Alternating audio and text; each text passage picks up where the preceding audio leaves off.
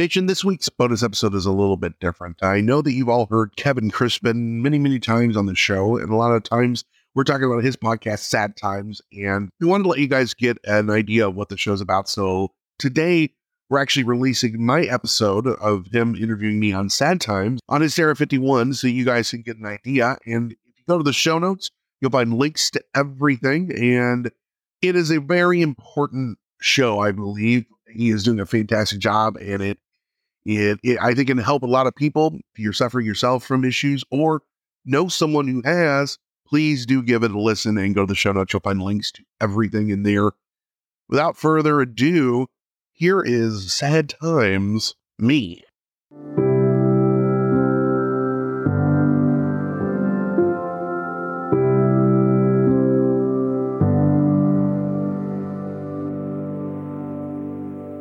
Brent, thanks for being on. Did you know, before we get started, that this is a Fourth-hand production? It is. You are actually in Fourth-hand Studios. I know. Berwyn, Illinois. Yeah, lower fourth dimension. Fourth-hand LLC. Oh, is it an LLC now? Yeah. Wow. What do you have to be sad about? That's a limited liability company. Corporation. I don't know the term. Yeah, I don't either. I just know that... I pay the bills. Yeah, does that mean you get tax breaks? I'm not at liberty to say this year. Okay, great. Well, we can just cut that. Actually, I can say it'll just be a write-off. I can use it as a write-off. Okay. There you go. Hey, everybody. Welcome into Sad Times. As you know, my name is Kevin, and let me just give you a brief filler in on the show. Each week, whether it be streaming live on Twitch at twitch.tv/SadTimesKC or here on the podcast, I have a guest that I bring on, and we talk about all sorts of things. It's called Sad Times. We also talk about anxiety. We talk about trauma. We talk about any number of things where the person, went through some hard stuff in their life, how they coped with it, how they acted, and kind of what came of it, and those around them and how they acted. So the goal here, of course, is to be a little more open about all the shit that we go through so that we can have a bit more of an empathetic world, ideally. So, with that being said, my good friend, Brent Hand, is on the show. Hey, Brent, how are you? I am doing well. It's early Sunday morning, Sunday fun day. Mm-hmm. We're talking about depression. That's so right. That's fun. Yeah. It's like church. Well, let's just go ahead and get started, Brent. So, I've known you. Hold on. Yeah, let it out, buddy. Hold on, lay back on the couch. I'm ready. Okay, you ready? I'm ready. Okay. I've never done this. You've never done this. I mean, real quick, I don't mean to interject, but it's fun to talk to you about this. You know, you talk to friends about things. So I've never just said, no, I don't go and see a therapist. So this will be interesting.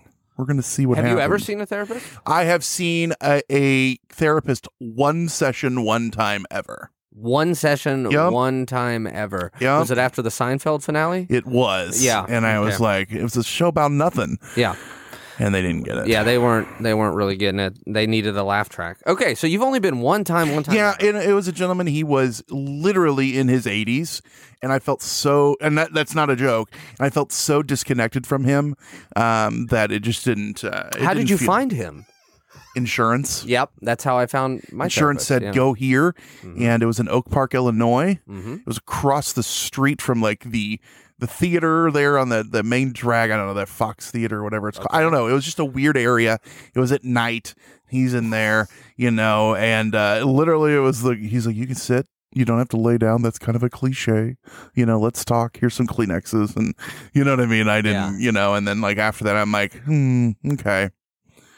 Yeah, it wasn't. Yeah, and to you and everybody else who's listening, I've been through a lot of therapists. I was forced to go to a therapist when I was 8. I didn't really know why. Nobody really explained it to me. Yeah, I'm not bashing therapists at all. No. I'm just saying that one wasn't for me. Right. That's what I'm saying is often you'll come across a therapist that isn't for you. And that's important to be like, oh, you know what? We just don't click. You know what? I also don't go to a chiropractor because one tore a muscle in my back. That doesn't mean chiropractors don't help a lot of people. I actually went to a chiropractor and he went to adjust my back and he tore a muscle. Holy fuck. And I had to go to the hospital afterwards.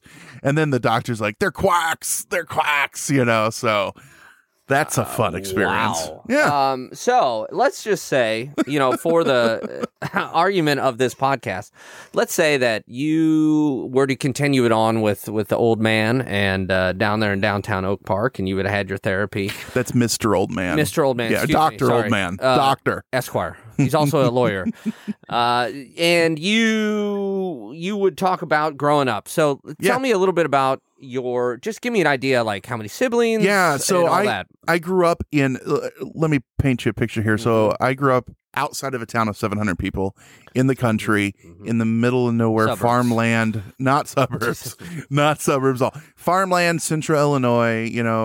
20 miles outside of Springfield, Illinois. I grew up on a farm, farmland.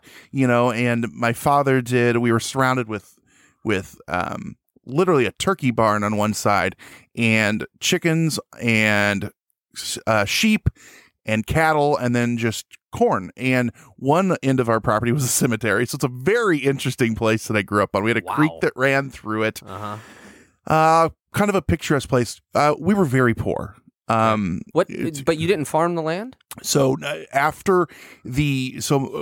I was very young, like when my sister was young. So I'm sorry, you did ask. I have one sibling. I have a sister. Okay. She's 9 years older than me. Okay. A little bit of an age gap. Yeah.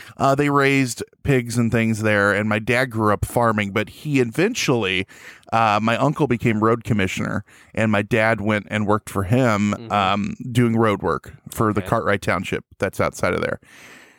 When I say we're poor, like we, for heat, we cut trees down and we had a wood burning stove and that's how we heated our house, things like that. It was an interesting time. How old were you when you started helping with that? As soon as I could. Yeah. When I think of like growing up, especially wintertime, things like that, I think of chopping wood. It makes, it always makes me laugh. My sister and I talk about that. It's like, what'd you do on the weekends? Chopped wood. Yeah. That's what we did, all day, a lot of times. You got to be warm, And my first job was detasseling corn. I mean, that is a classic Central Illinois first job. Yeah, like so many people, either buck bales or beans. Yep, walked beans. My sister walked beans. I detasseled, and both are terrible. I am lucky enough. I somehow got out of there with doing neither. Yeah. But I hear they're fucking awful. They are, and you wake up in the morning and you go and it's actually cold because the corn is soaked and it cuts you. So you got to wear long sleeves. And then by, I don't know, a couple hours in, you're in the middle of summer. So it's just pouring down hot. Yeah. And all that steam, you're steaming a lot of times because that water's coming off of you. It's so funny, and just you're like, what am I doing? Do you remember what your rate was? What you got paid? We got paid really well for the time, and I feel like it was like $3.75 or $4 an hour or something along there, And I feel like at that time it was like a quarter above minimum wage, and we were like, hell yeah, now we're But I was happy to get it, And I I wanted a car when I turned 16. I wasn't 16 at the time. Uh-huh. I wanted a car. I was saving for that. I wanted to go to college. I was saving for that, so that was very much on my mind. Yeah. So, your dad, that's. And did you get a car when you were 16? 1984 Ford Tempo. Well, $1,200. $1,200. Is that a good deal for a Ford Tempo? I don't. Right now, I would say it's a terrible deal. Okay, but back then, I thought I was doing okay. Okay, so your dad worked for the road commission. Did your mom work? What did your mom do? Had originally she had worked for the state of Illinois. She actually was like she did punch cards for computers. That's how dating that. When the computers literally did punch cards, and then she retired or quit and became a stay-at-home mom with my sister and then with me. My mom had a lot of health issues. So when my mom was young, she had scarlet fever, and she was actually bedridden for 9 months when she was in high school. Did she have to retake a grade? She got to do it at home. Like they brought her everything, and that gave her heart issues. And they actually told her she'd never have children. Mm-hmm. So they told her she couldn't have children because it had damaged everyone. She had two. So, hey. So she had a lot of health issues, and she worked from home. How did her and your dad get along? They got along very well. It's funny to say meant for one another. They were very much meant for one another. My mom was the boss. My mom her entire life suffered from depression. Mm-hmm. That's no. Was it diagnosed? It was not. Yes, but not until I went to college. Okay. And all growing up, my mom just had anger issues, I would say. Like, she was sad. It's funny. We had so I had a very bad speech impediment when I was younger. Oh, okay. And up until like I was 7, I didn't pronounce things properly. I thought I was, but I wasn't. So one of the things they told me to do, or my parents, was to get a tape recorder and to tape record me talking. Uh-huh. And I would hear myself. And it was like, oh, well, that's not what I think I'm saying. So Mrs. Jednick was my speech teacher. Mrs. Jednick, okay. And so I'll never forget, we got a tape recorder. And I still have it downstairs, the tape. And it's like both sides of just me talking. And so what they had me do was interview people. And so I'd interviewed my sister, and I interviewed my dad and my grandparents. I interviewed my mom. And that was like a turning point when I was a little older in my life. And I went back and I listened to it. Okay. And I'm like, so what do you do, Mom? She's like, obviously she was in a mood. She's like, I'm a goddamn slave. I cook and clean and I take care of you kids. And, you know, and my life sucks. And I'm like, oh, right, Mom. Great. Now you're going to be interviewed by Mr. T. Literally. I'm like, yeah. As a kid, I totally wasn't following it. And was it normal, though, that your mom would say shit like that all the time? And so the other thing is, you know, she would get mad at someone. My dad was not that way. My dad was incredibly laid back, nice, the peacekeeper. Mm-hmm. And the thing that my mom did that bothered me and my sister, we always talk about this, is if she got mad at someone, she wouldn't speak. But let's say she got mad at me because of something. Yeah. She wouldn't speak to anyone in the house for days. Like, not a word. She'd make dinner. She'd do the things she's supposed to do. You know, if she's mad at my sister, I'd be like, Mom, can I do something? She'd just walk away or just stare at you and not speak. And as a child, you're thinking like, what is going on? Like, you don't know what's going on. You don't, it doesn't, you know, and your dad's like, well, just, you know, avoid Mom right now and don't talk to her. Would she maybe talk? Do you think she taught your dad in private? Probably. You would have to, I would think. Yeah. But she was sick and we didn't know that. And I think she was too proud at the time to talk to someone about that, you know, and instead of doing that, she'd just get mad and she wouldn't speak to people for days. Yeah. I mean, 4 or 5 days at a time. I remember one time she hadn't spoke to us like in a week, and we were, I don't know. My sister was still at home. I was probably like 7 or 8. Mm-hmm. I remember this. And she just got mad, and she was like, she was huffing and puffing and doing stuff around the house. And my aunt and uncle showed up out of the blue. Mm-hmm. Hi, how are you? And she was happy, and it was over with. And when they left, she was fine. And I just remember like it was always like that. Just all of a sudden, she's talking. So she never showed it to anybody besides you guys. No one. So if you were out, say at the grocery store, and maybe I used to run around at the grocery store, piss my mom mm-hmm. off. Would she not show it then? Not so much, but I didn't do that because you didn't do that. You know what I mean? You knew the consequences. Yeah, of those actions. You know, and she was just a she would take away things. You didn't get grounded. You know, in my house, I was grounded one time in the entire time I grew up, and I actually didn't do what they thought I had did. And when I proved that I didn't do it, I got grounded. Like, I don't even remember at this time, like, what it was. It was like this pity. And my dad's like, you're not grounded. Go. Leave. I'm sure he caught hell for that, you know, because it was just like a pride thing for my mother. So did you feel like, say when your mom was not talking for days on end, did you feel like it was your job to cheer her up? No, like the whole house was just depressed. You know what I mean? So you like when you're young, you try to. Yeah. Go ahead. I'm sorry. No. Would you talk to your sister about it? Like, I know there was an age gap, but so I didn't until when my sister turned 18, she moved out immediately. And some weekends after that, she got an apartment and she lived in Springfield. Mm-hmm. I would go and stay with her. Mm-hmm. And she would talk to me about those things. The problem at that time is, in your mind, your parents can do no wrong. She's 18 and I'm 8 years old, or 9 at the time. You know, there's 9 years difference mm-hmm. with us. And she's like trying to talk to me about those things. I'm like, no, you're just trying to. You're trying to stir shit. Yeah. You know, even at that time. And even until my 20s, I thought that a lot of times, because you kind of put up guards for people, or I did. At least. What would your sister, what was she saying to you? Like the general message? Just like that's not healthy, and things like, she shouldn't be treating us like that, and Dad should stand up for us. And he did in his own way, but you're just, looking back at it, she was very upset and angry and got out as soon as she could, and just things like that. You need to make sure you do this so that you don't turn out like Mom, things like that. And as a kid, you're like, what are you talking about? I don't want to hear that. So then you're probably like your sister was the enemy to you. Right. In a way. Right. For a long time, and then that's a hard thing to rationalize and realize, or to make amends with. Yeah. It's a really good point about parents, right? Is that, at least for me, and it sounds like for you, man, it's like, well, it's my parents and they know all, right. or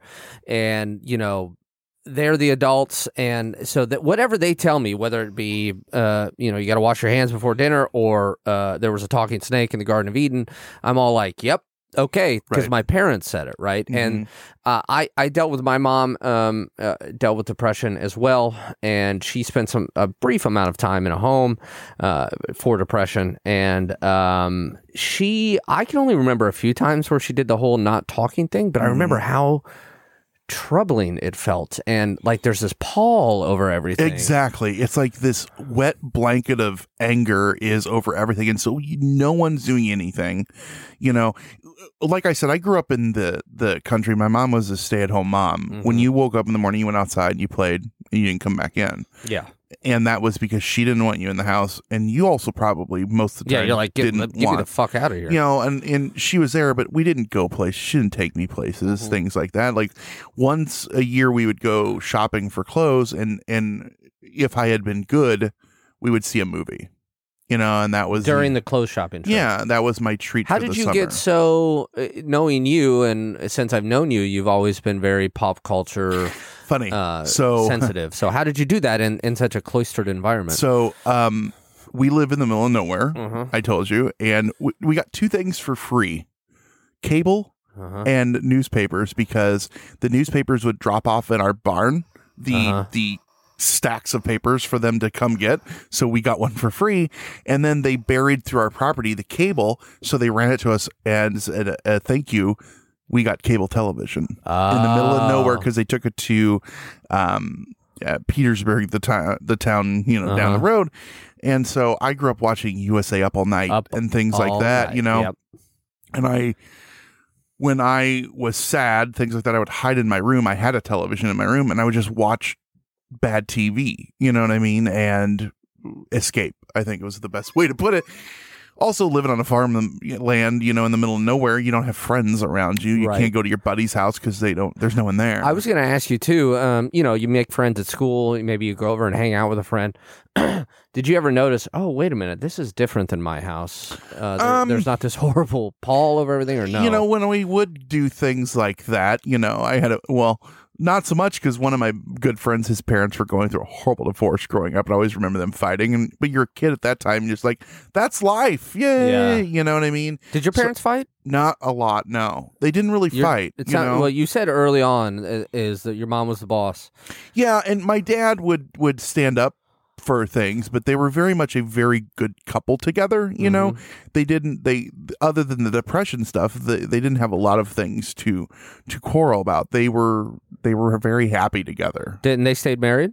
Yes. And so you said that you didn't get grounded. You got things taken away. Was there any other way that you were punished? My mom, very much spankings, hitting. If she had something, and I think this is more of a reflex, she got mad, she'd throw it. She'd throw something at you. A pan, anything. A pan. And that was thrown at my sister one time. Okay. And my mom didn't spank you with your hand. She spanked you with a paddle. Yeah. And this is this was not abuse. You know what I mean? It wasn't like I didn't just get beat all the time, but if you did something. But the sick thing of this to me was, so she had a paddle. And if you were if you did something that she deemed you needed to be spanked, you had to go get it. It's like a ritual. She would decorate it. What do you mean decorate it? She'd get markers out. You'd come in. She's coloring on the paddle. Hope you're not bad today because I'm not in the mood. So I have it downstairs. You still have the paddle? I have it. I kept it. And it's got like yeah, just drawings and coloring, you know, and things like that. That's got to be wrong in some way. So wait, you know? So you would come into the room and your mom would already... it's just a normal day and she'd be coloring on the paddle? Yeah, because she's like in a bad mood and she's like, today's not the day. You know what I mean? You're getting up. You're like, hi, Mom. Morning. You know? Yeah. Yeah. Yeah. What, did you live in fear of that paddle? Very much so. Yeah. Especially going and getting it. And you know how like you're like, no. And a lot of times, you know, you're a kid who knows, but you don't feel like you deserve it, but you're still going to go get it, you know, and you got to do it. Your parents tell you to do it. That's you're going to do it. Like psychological terror. Yeah. You know? My dad told me that when he was a kid, would be forced to choose the switch. Yeah. Pull him off a tree. Yeah. Yep. Yeah. You know, so. Okay, so how old were you when that stopped? It never. I mean, even in high school, I didn't really, you know, that pretty much. Yeah, I couldn't tell you an age, but by my teen years, I no longer got, you know, spankings or anything like that. But so living out there in the middle of nowhere, and I guess we'll say a challenging household, and you said you kind of would hide in your room and retreat. Do you think that you had a depression of sorts? Very much so. So I knew I was sad. I knew things were going on. I actually didn't talk to a doctor about it until after college. After college, okay. Yeah, and I knew that I was... things weren't right. You know, I was sad. My thing was I would hold on to anger. Not so much anger. I wouldn't be angry. I would think about things. Like if something happened, if you wronged me, I would never let it go. Doesn't mean I would do it to you. I'd replay it in my mind over and over and over again. You know, like this person, you know, did this to me. I can't trust him. I can't trust him. And finally I went and I talked to a doctor, and he wasn't a therapist, but we talked, and I actually was put on Lexapro at that time. Oh, okay. How old were you at this time? Probably 23. It was right after college. And it made a world of difference. Okay. And then I decided, wow, I feel great. I don't need to be on that anymore. Yeah. I've done that many times. And then you have a few months of good, and then you crash down, you know, and so he was my doctor, and he retired, you know, this. So I went to another doctor. He actually said, Lexapro's an old person drug. We need to try something else on you.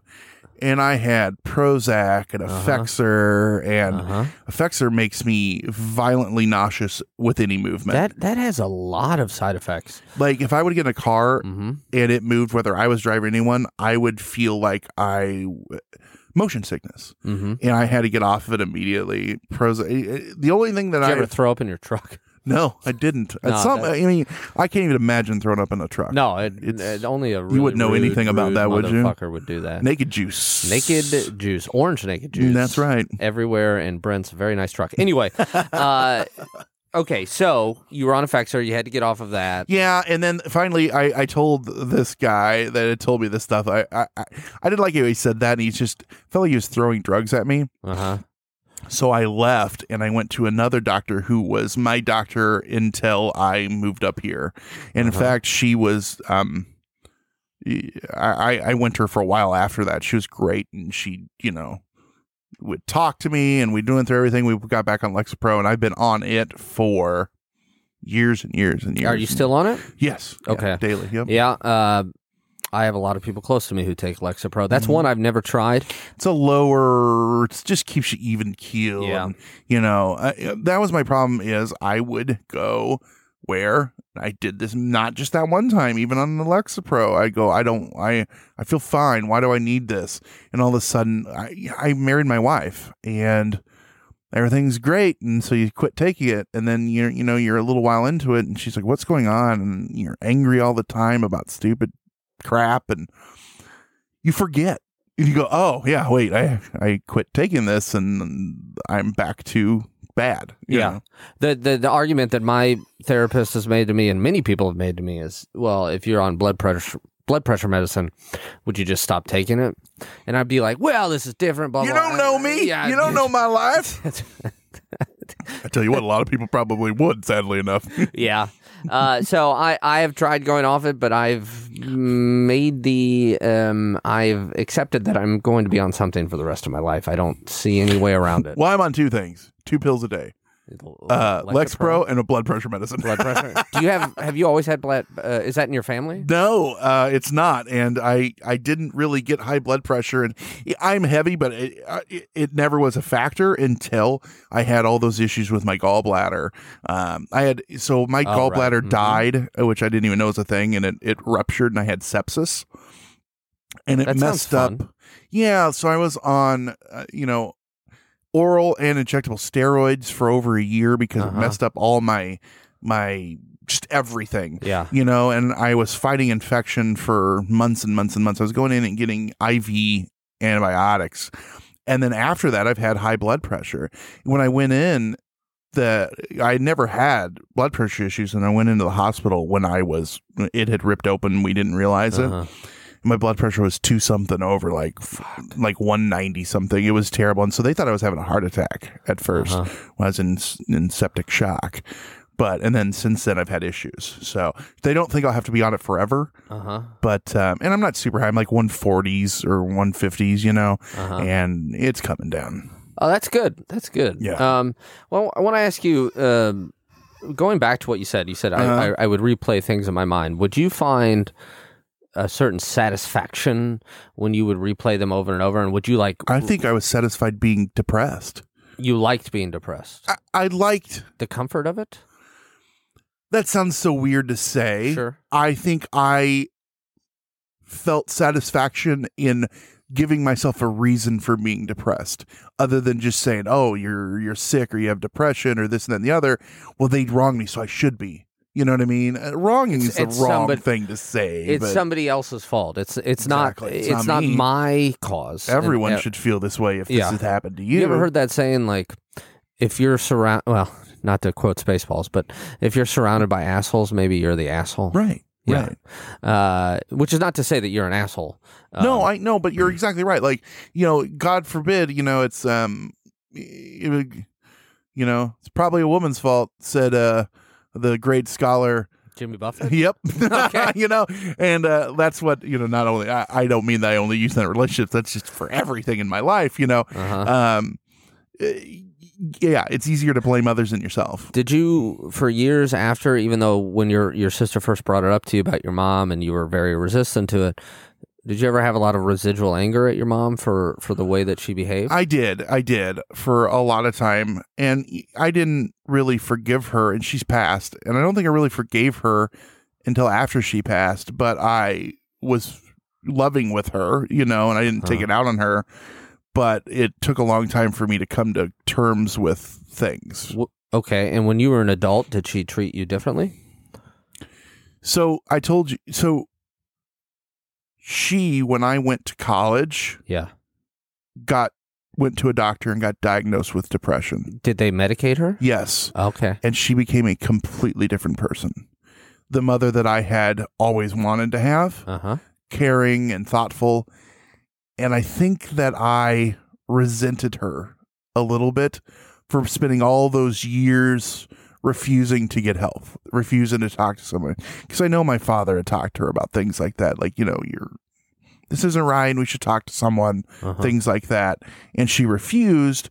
And so I was happy because she was a happy person for the first time really in my life. Yeah. She had, my mom had been thin her entire life, and then she had gotten sick in the last, years, and, the last, 15 years of her life, she was heavier. She'd been on prednisone and things like that, and she'd gained a lot of weight and never lost it. So she had body issues and things like that, and she just, all this stuff manifested into anger, and then all of a sudden, one of these days, boom, she's happy, and I think I resented that to an extent, if that makes any sense. Well, do you know what drove her to finally get help? I imagine us being out of the house and my dad just made an ultimatum. I don't know. I'm guessing. She had made my sister didn't know that she was medicated. We were talking about this recently, and she goes, I didn't know that. I guess they thought that she had just changed, and I was like, yeah, because I talked about those things. I talked about it with her when I went to the doctor. That was one of the reasons for me going, with her telling me it's okay and all these things, and so. Did you feel shame about it before that? Absolutely. Like, yeah. Something's wrong with me. But do you feel shame if you need to take, a medicine, any other medicine? No, but for these things you do. Yeah, society has told us that. Yeah. Mm-hmm. Wow. Okay. So that's really great news about. So it was after you went to college, your mother got help, and then she became a totally different person.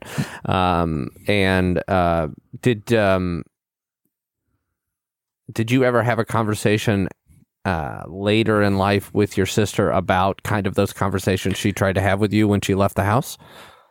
Yeah, so there was two incidents that pushed me over with my mom, to where, I almost walked away.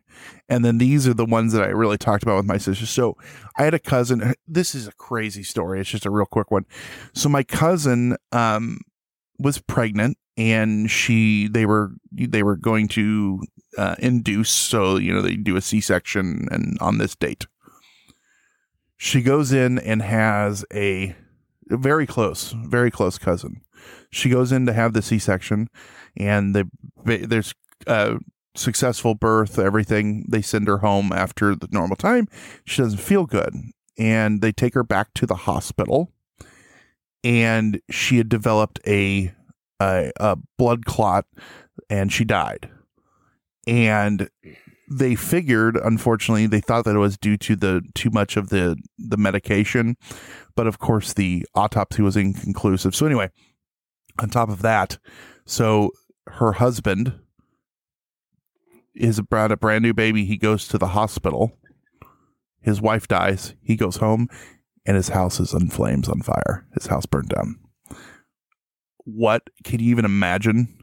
So no. My mom didn't tell me, and this is someone very close, and a girl that I went to, so this is my cousin, a girl that I worked with who was from Springfield in college, she worked with me.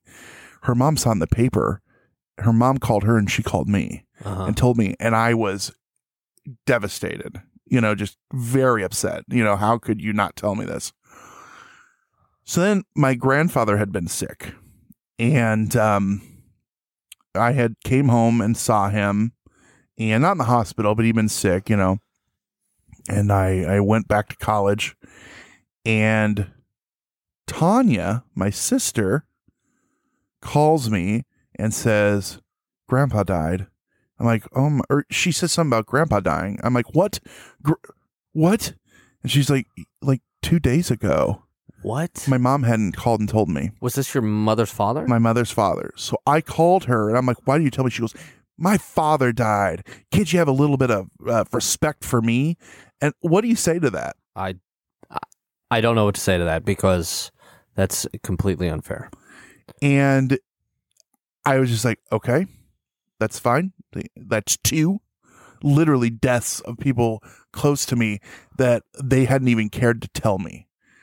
I didn't know how to take those. I didn't know how to take it, and it would have been my father later was like, he's like, she was calling everyone. I thought she called you. You know what I mean? Because I kind of pushed back on him later. Like, why didn't? Yeah.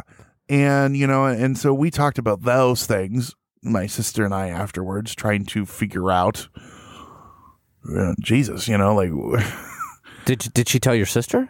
Yeah. But did not tell you. Did you ever find out why? I don't know. Okay. I do not know.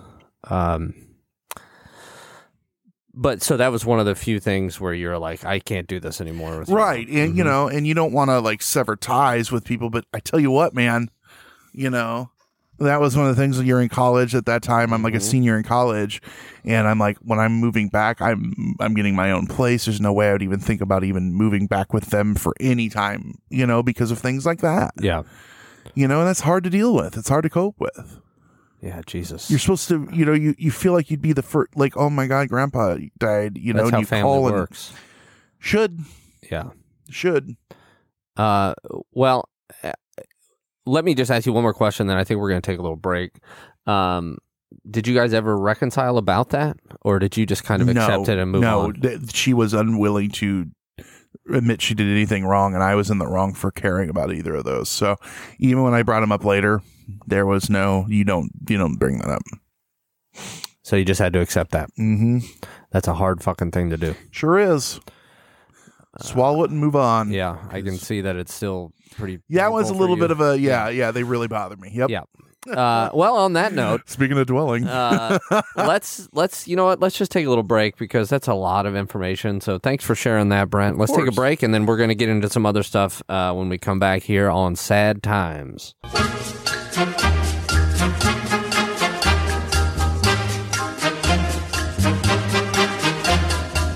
Hola, David. Me llamo Brent. Bonjour, Brent.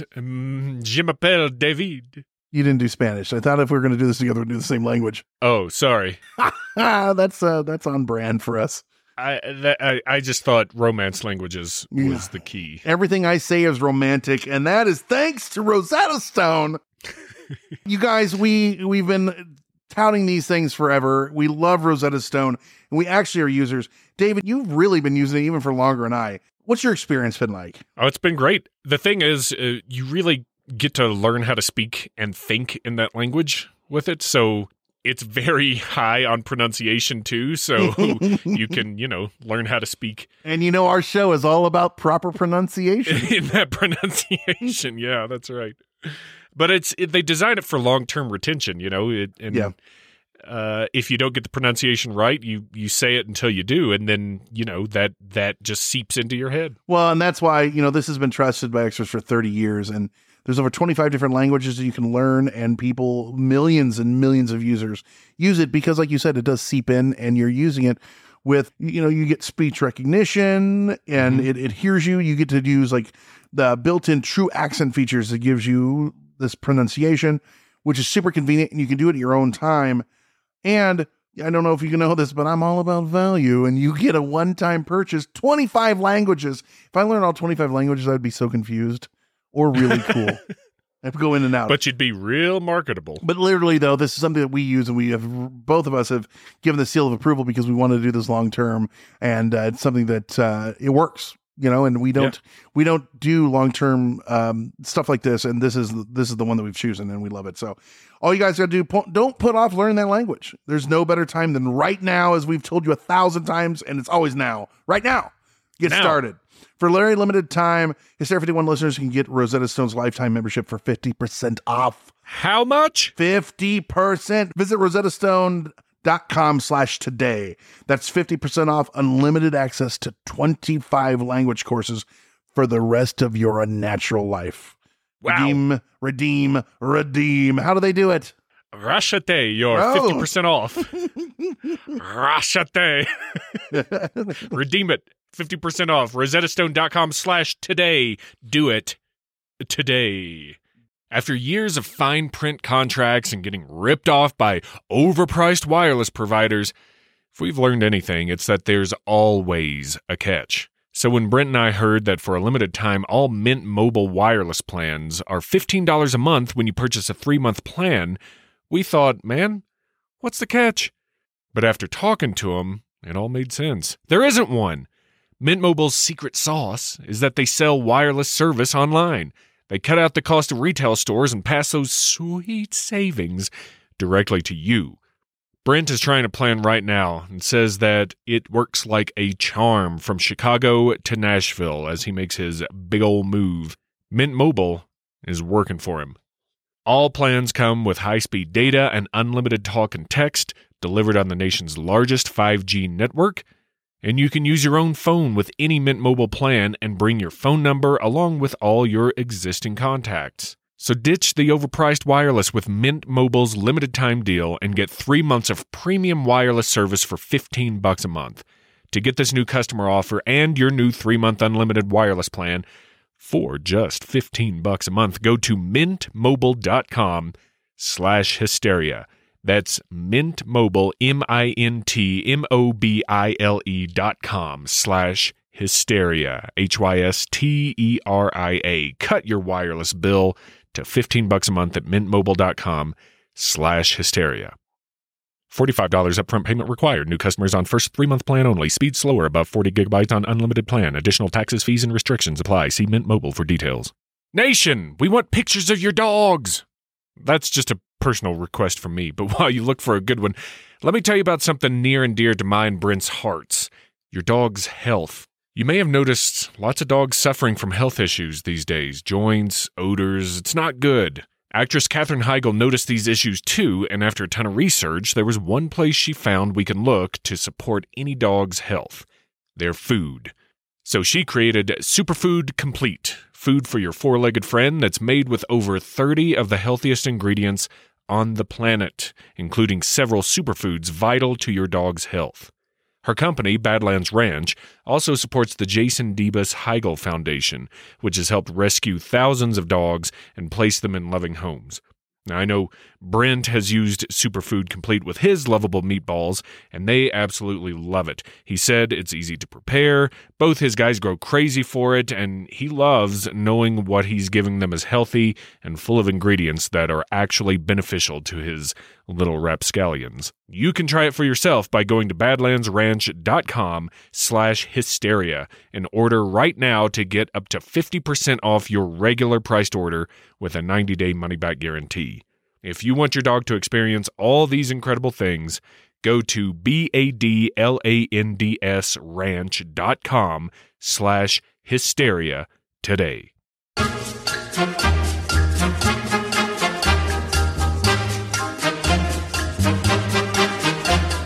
You know, Brent, I didn't think that was sad enough. So I want to talk to you about some more sad shit. Here, let me get ready. I got my self-medication here. Oh. Here we go. It's actually Diet Mountain Dew. Yeah, Diet Mountain Dew. Hey, woo, that shit runs in Brent's veins. It does. It does. I have to ask you, parents and growing up and loneliness and depression and a mother who maybe doesn't deal with things in the healthiest of way. How did you do in relationships? You know, I always haven't had the best of luck in love. I've had a lot of relationships, you know, through the years.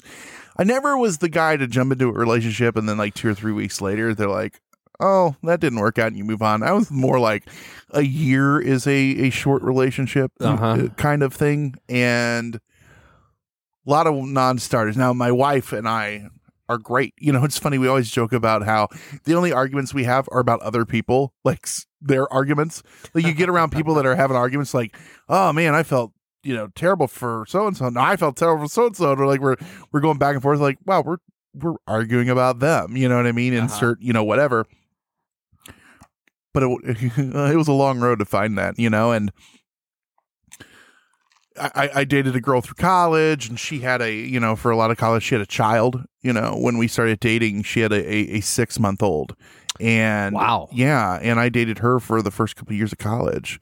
So before you knew me and, you know, so I had a lot of college was that, you know, and having. Did you help raise the kid? Absolutely. You know, for the first while we lived together in college and at SIU Carbondale. Yeah, absolutely. Okay. And then, you know, you get out of college and you start, we had a lot of mutual friends, you know, in college and we've talked about this before, but one of our buddies, he calls me, he's needing a job. And, his name is Mark. And I'm like, well, I work for this company and I think you could probably get on. He's like, well, that'd be great. And at the time he was living out of state. So he was not in Illinois? Not at all. Okay. I believe he was in Missouri at the time. That might not be right. But anyway, not long after college, you know, we'd been friends in college. He calls, you know, and he gets on at US Cellular. It doesn't matter. I guess it doesn't matter saying it. And he gets on. And so we're working. And not long after, he's my boss. You know, not too long after that, he actually became my boss in a roundabout way. So I actually answered to someone else, but he was at the location I was at. So I had like 2 bosses that were, it's a weird situation to work there because I wasn't in sales or anything like that. And my girlfriend applied at US Cellular. And she gets hired. And how long had you been together when she got hired? 6 months, let's say. Okay. You know, we were together over the 2 years, let's say. Okay. And after a while, she had car issues. She like blew her head gasket or radiator, all this stuff.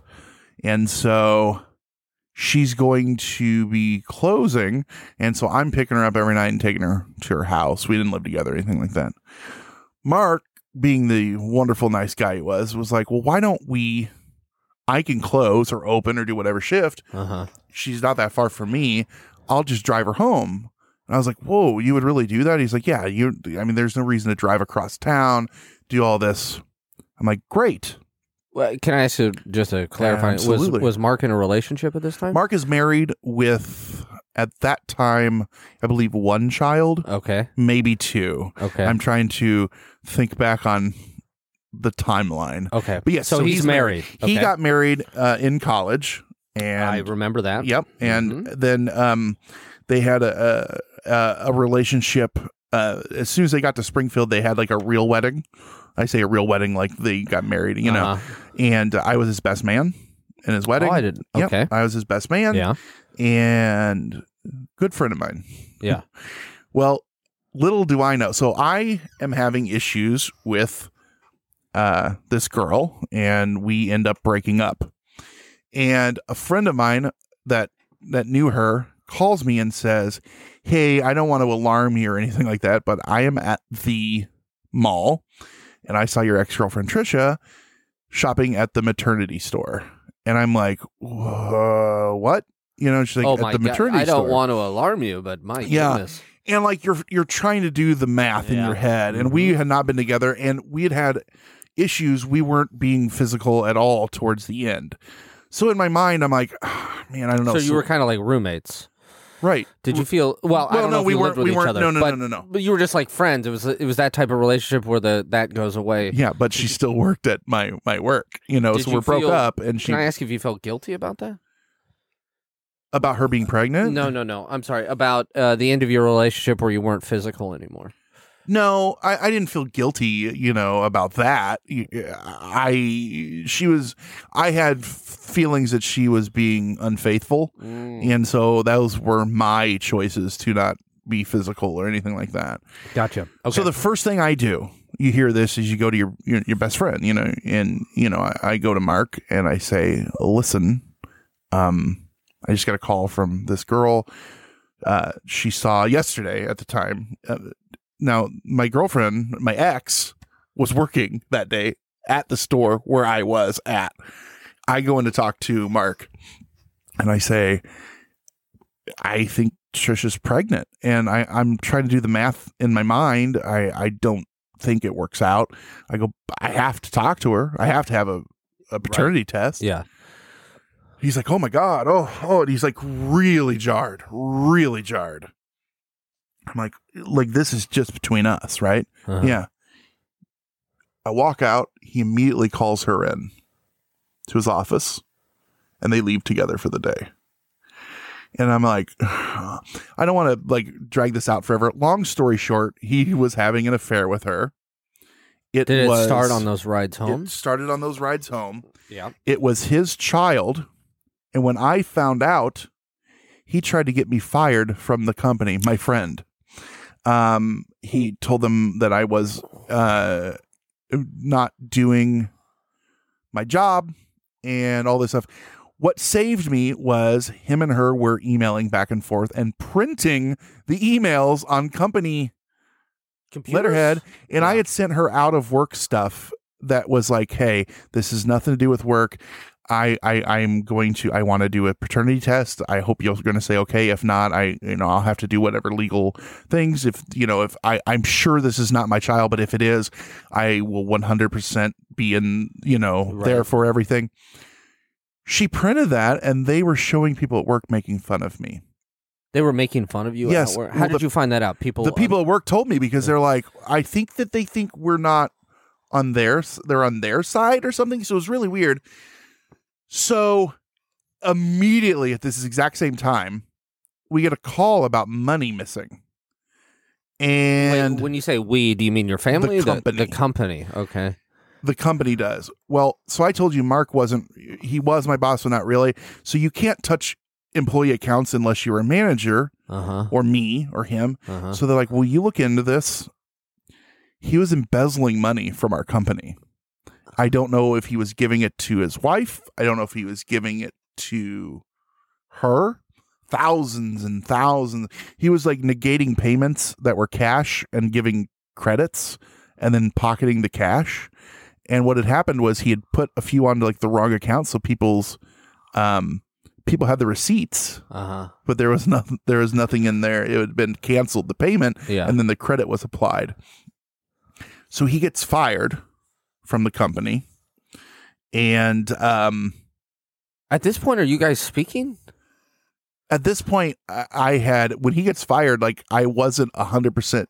I didn't know for sure. We hadn't found, you know, I hadn't had the conversation saying you did this. We never did.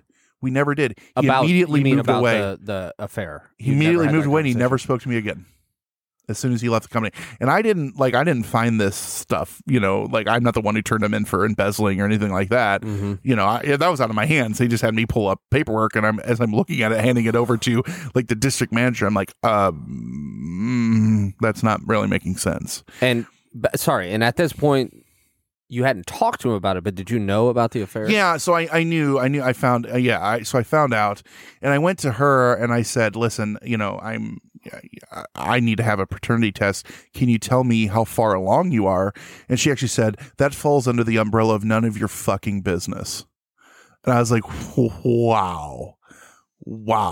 I didn't do this girl wrong. Or anything like that. I didn't do, you know what I mean? So it was a real rough, you know, my who at the time I thought was my best friend has an affair on his wife with my girlfriend, gets her pregnant. Then he just leaves.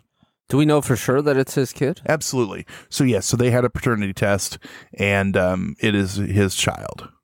Yes. Does his wife? Well, I don't want to go too far. I don't know. Road. I'm sure she does. She has to. Yeah. And then I know that he's signed. He has nothing to do with the child. He's signed all rights over to her now husband. Got it. Okay. So, and you never had a chance to talk to him about this? Nope. Does it still? Nope. Don't want to. Don't want to talk to him. No, I have nothing to say to him. You know, for whatever reason, people do things. I'm more upset that he abandoned his child than him doing that to me. You know what I mean? I think that bothers me more because I've seen guys do horrible things and get caught in the heat of the moment. The printing up emails I'd sent, which it's funny because the emails I sent were like polite and nice. Mm-hmm. You know what I mean? Yeah. I'm like, and they had them at, you know, HR had the emails, you know, afterwards. And I'm like, yeah, I wrote those. It's like, oh, well, this is done on your own time and it's well worded. I don't exactly understand why. Did they try to use those against you? I think they were going to try to get me fired. Oh. Was the thought process, and he was trying to turn people against me. I don't know because it all, he shot the crap on that when he embezzled all that money and got caught. So, wow. And how long ago was this? So this would have been in the like 07, 08. Okay. You know, it's 12, 13, you know. About 12 years ago. Yeah. Okay. So, wow. After that whole ordeal, did you have what became of your relationship life? I mean, was it hard for you to trust people? Yeah, again? It was. And so then I'd had a couple bad relationships like that, and nothing like keeping on that whole talking of dating people from work. So pre her and post her, you know, I had met this other girl from my work. She got hired. I met her. She was a friend of a friend. I knew her beforehand. Okay. And she was a lesbian. Okay. So she, you know, she was a lesbian. She was out. Yeah. That's how she identified. She grew up in a household with lesbians. Her mother was a lesbian. Okay. Married. Her mother died when she was young. She was actually raised by her mother's partner. Oh, okay. And, one of those things. And so then I would go to the gym and she was at the gym. So then we're like workout buddies and stuff. She's very pretty, very gorgeous girl. And then we're like, well, let's have some drinks after the gym. And then that leads to us having sex, and then it turns into, well, this is just a physical relationship, and I don't know why I'm even doing this. This is her saying this, yeah. But you know, as long as you don't catch feelings, you know, it's fine because I've never done anything like this before, she said. And I'm like, yeah. And then 6 months later, she tells me she's in love with me, and I like this girl a lot. I liked her a lot. Were you reciprocating that? Or yes. Did you want to reciprocate yes. that? Yes. And so we started dating. This is pre that last relationship. And then, so she had to have like a medical procedure done, and she went into the hospital. And one of the things they say is, are you pregnant, or could you be pregnant? And she said, I'm a lesbian. And they said, okay. And she actually was pregnant and had a miscarriage because of the medical procedure. Yeah, so she had a she had her gallbladder actually removed. And what's with you and gallbladder? I don't know, man. Don't get near me. Well, shit. Yeah, you could have told me that before. I was sitting right across from you. Wait. Okay, so she had her gallbladder removed, and because of that, she had a miscarriage. And you had obviously no idea. I had no idea. None. She called and told me. And then disappeared. So she had no longer. Okay, let me rephrase this. She was no longer working. She had left the company, and she was working elsewhere. She quits her job and moved to St. Louis. Like, tells me, I had a miscarriage. I'm so sorry I've done this. I can't see you. And left. How did you feel when you found out that she had been pregnant with your child? Destroyed.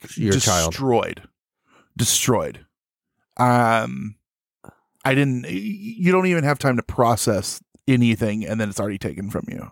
You know what I mean? It's not like she had it hurt a lot too, because it's not like she went and had an abortion, which that of course would have been her right. But she just said, no, there's no way I could be pregnant. I'm a lesbian. Was she in that much? Well, I don't want to speak for her, but it sounds like she was in a lot of denial, because at first when you had the physical... So we had very long conversations about that, because she was in denial of her feelings for me. And she actually said, people are lesbian, I believe, from birth, or gay, or bisexual. And I think that was her, but it was expected of her to be a lesbian. And so she hid me from family and things like that. And it was very unhealthy for her. I was very unhealthy for her. I think we cared about each other a lot. Uh-huh. But it was unhealthy for her, because certain expectations were put on her that she wasn't ready to be a part of. You know what I mean? Or to be open about. Do you think that were you just trying to wait for her to come around?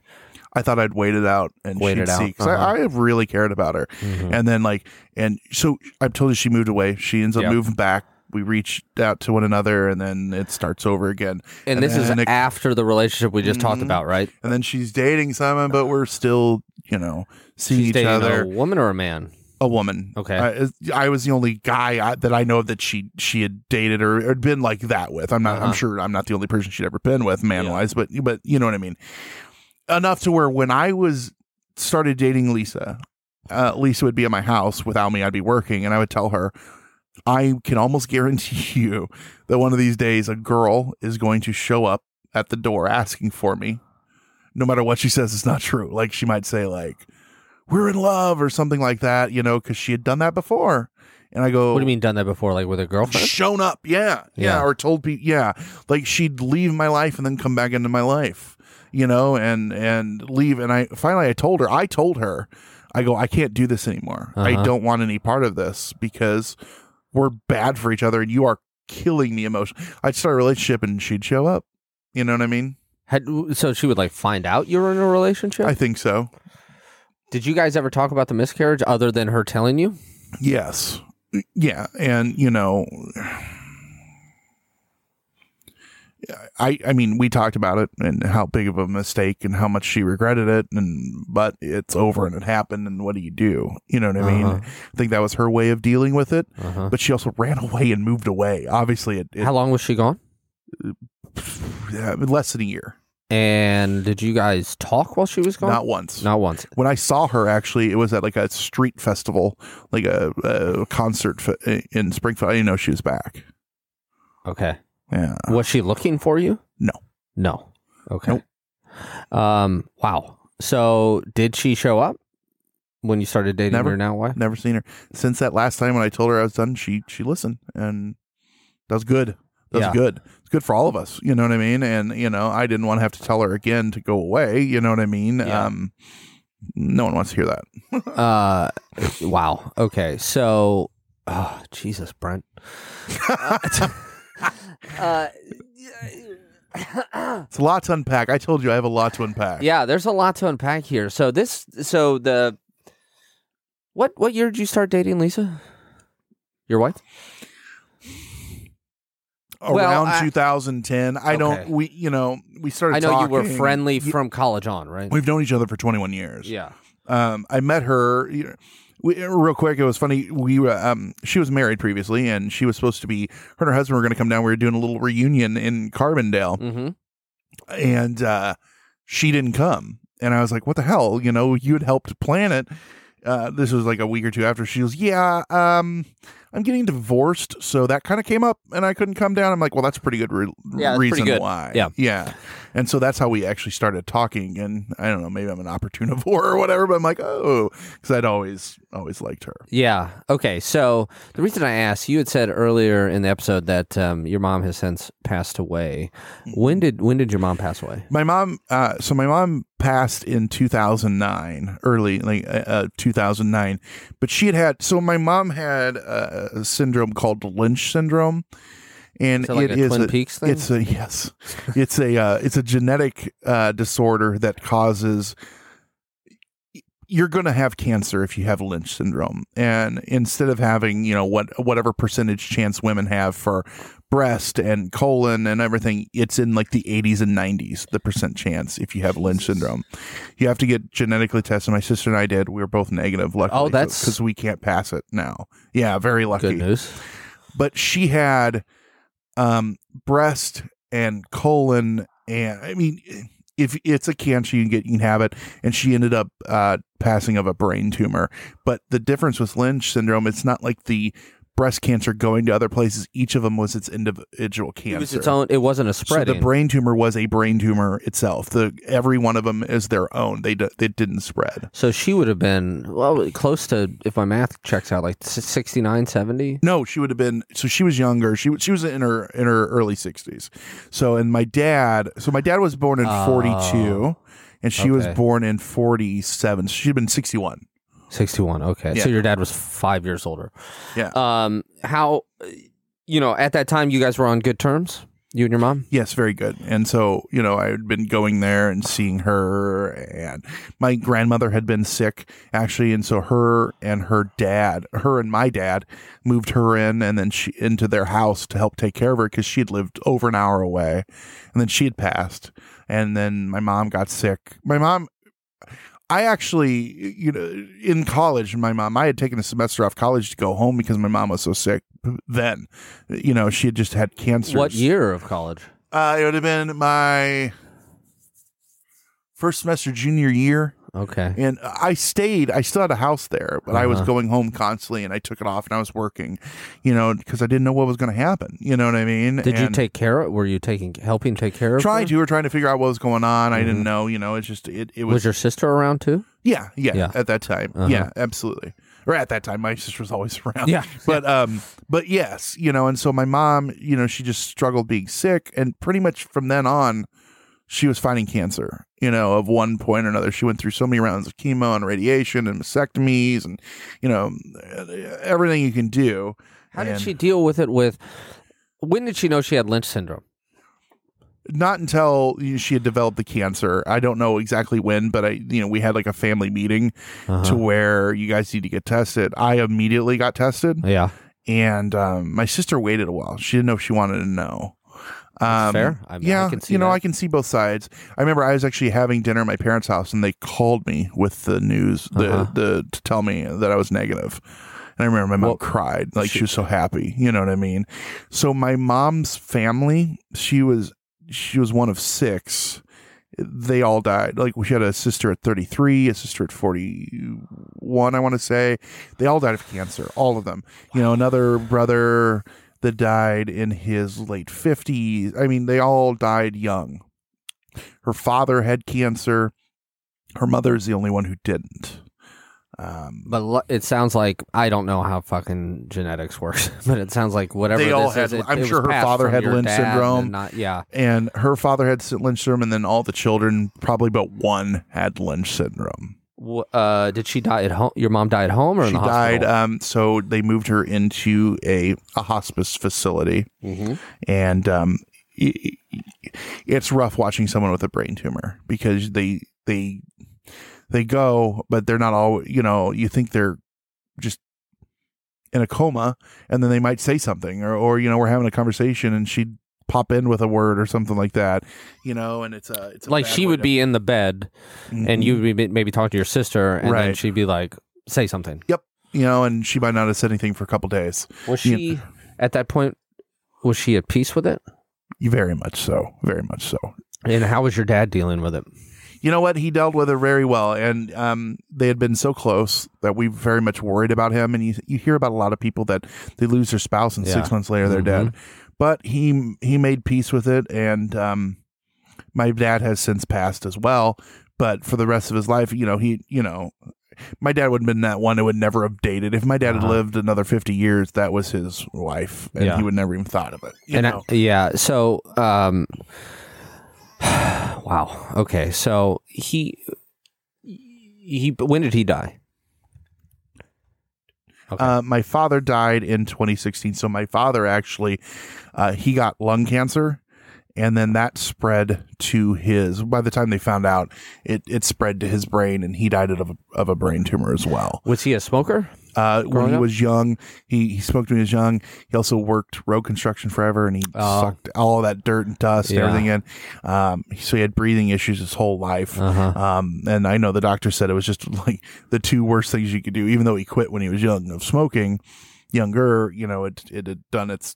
Do you remember him smoking? No, he would have quit by the time you were born. I barely remember. I think when I was very young, he'd smoke, but not on and off. But no, was your mom a smoker?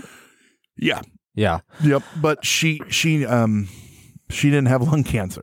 You know, that was the, you know, or not from that. Yeah. It's from the Lynch syndrome. So your dad, you had said that he worked for his Cartwright brother? Township. He was his brother was the road commissioner. So he worked on the road. Now, was he living in the middle of, not to be pejorative, but living in the middle of nowhere, was he an outdoorsy type guy? So yeah, very much so. So my father's dream in life was to move to Alaska.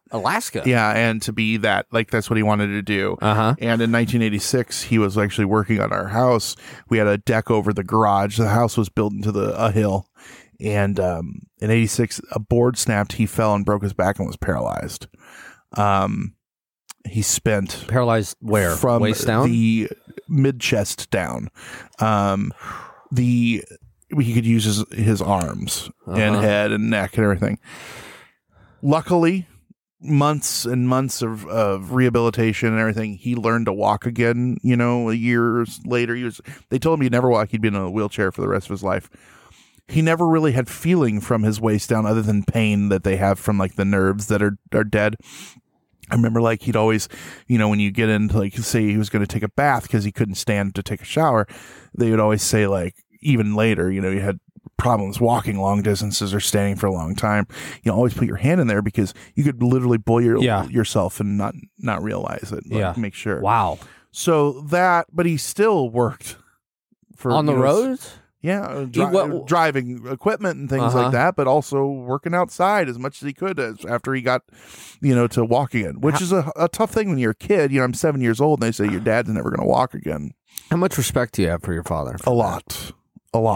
And he provided for the whole family always. I was very close. So my dad in 2014, he was diagnosed with cancer, and Lisa made a huge... sacrifice, which was I quit my job and I split duty between here and there helping take care of him instead of him going into like a hospice facility. My sister would go down there and I would, and I pretty much spent the last 2 years of my dad's life with him. How Did you guys form a different relationship because of that? Very close. You know, just, you know, very much became friends, you know, other than just father and son. Was it the classic with you, just knowing you, a lot of the joking? My father was very much the same sense of humor I have and making jokes. My mother was too. They were both jokers and you know, he made fun of himself having cancer and fun of himself being in a wheelchair and nothing was off limits in that way with him. Would he talk about your mom? Very much so. And how he missed her? Yep. And they were religious and he had made peace and like literally when they got... It's almost like, this sounds terrible, but they're like, yeah, you have cancer. And he's like, ah, finally. You know what I mean? Not like he was wanting to die or anything, but I think he expected it. Uh-huh. You know what I mean? He didn't say that, but it was just like, oh, okay, cool. You want to go grab some food? And I'm like, what are we going to do about this? Yeah, you know, everything's got a purpose and a plan. So, and he firmly believed like he was going to see your mother very much when he passed away. Yep. Okay. Yep. And when he passed away, were you and your sister with him? Yes. So we were there in the hospice in the room. Yep. And there when he passed, same thing with my mother, you know, you just see him slipping, you know, watching someone deteriorate is hard. It's very hard. So how have you dealt with the grief? Time, you know, and remembering, you know, I don't know. I it's hard to deal with it, you know, but I am very thankful that my wife gave me those 2 years, you know?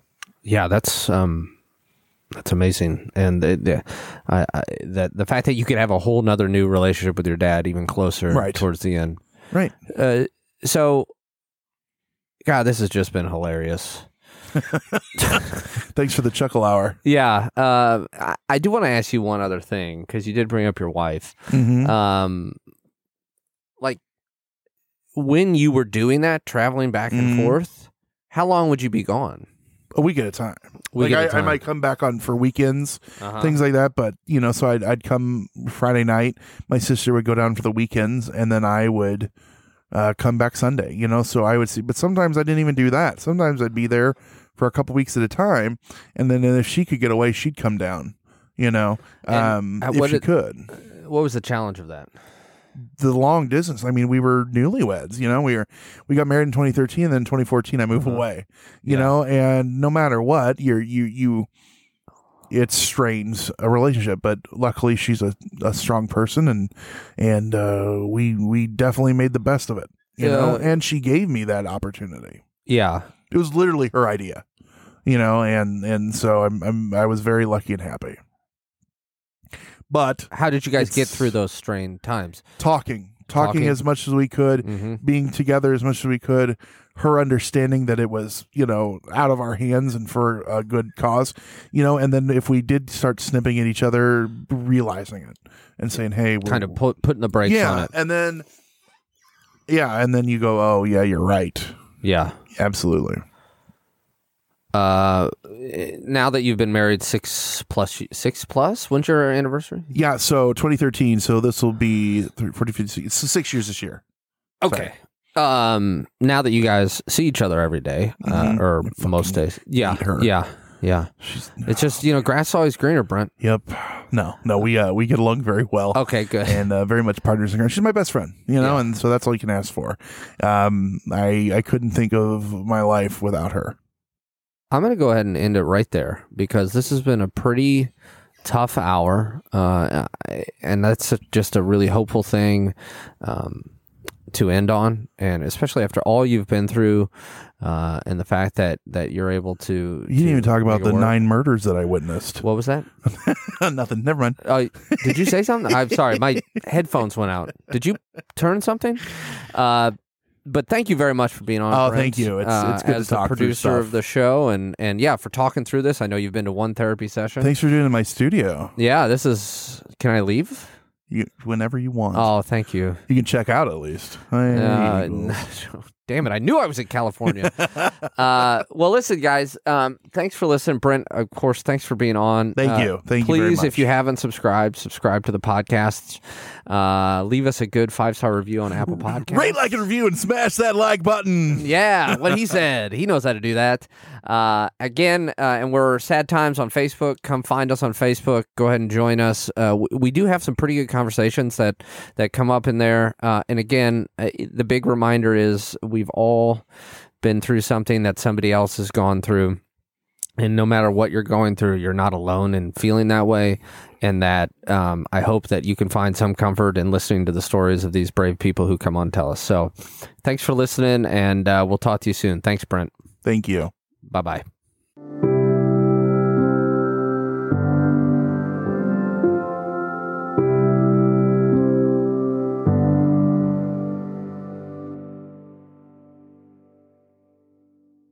You've been listening to a Fourth-Hand Joint.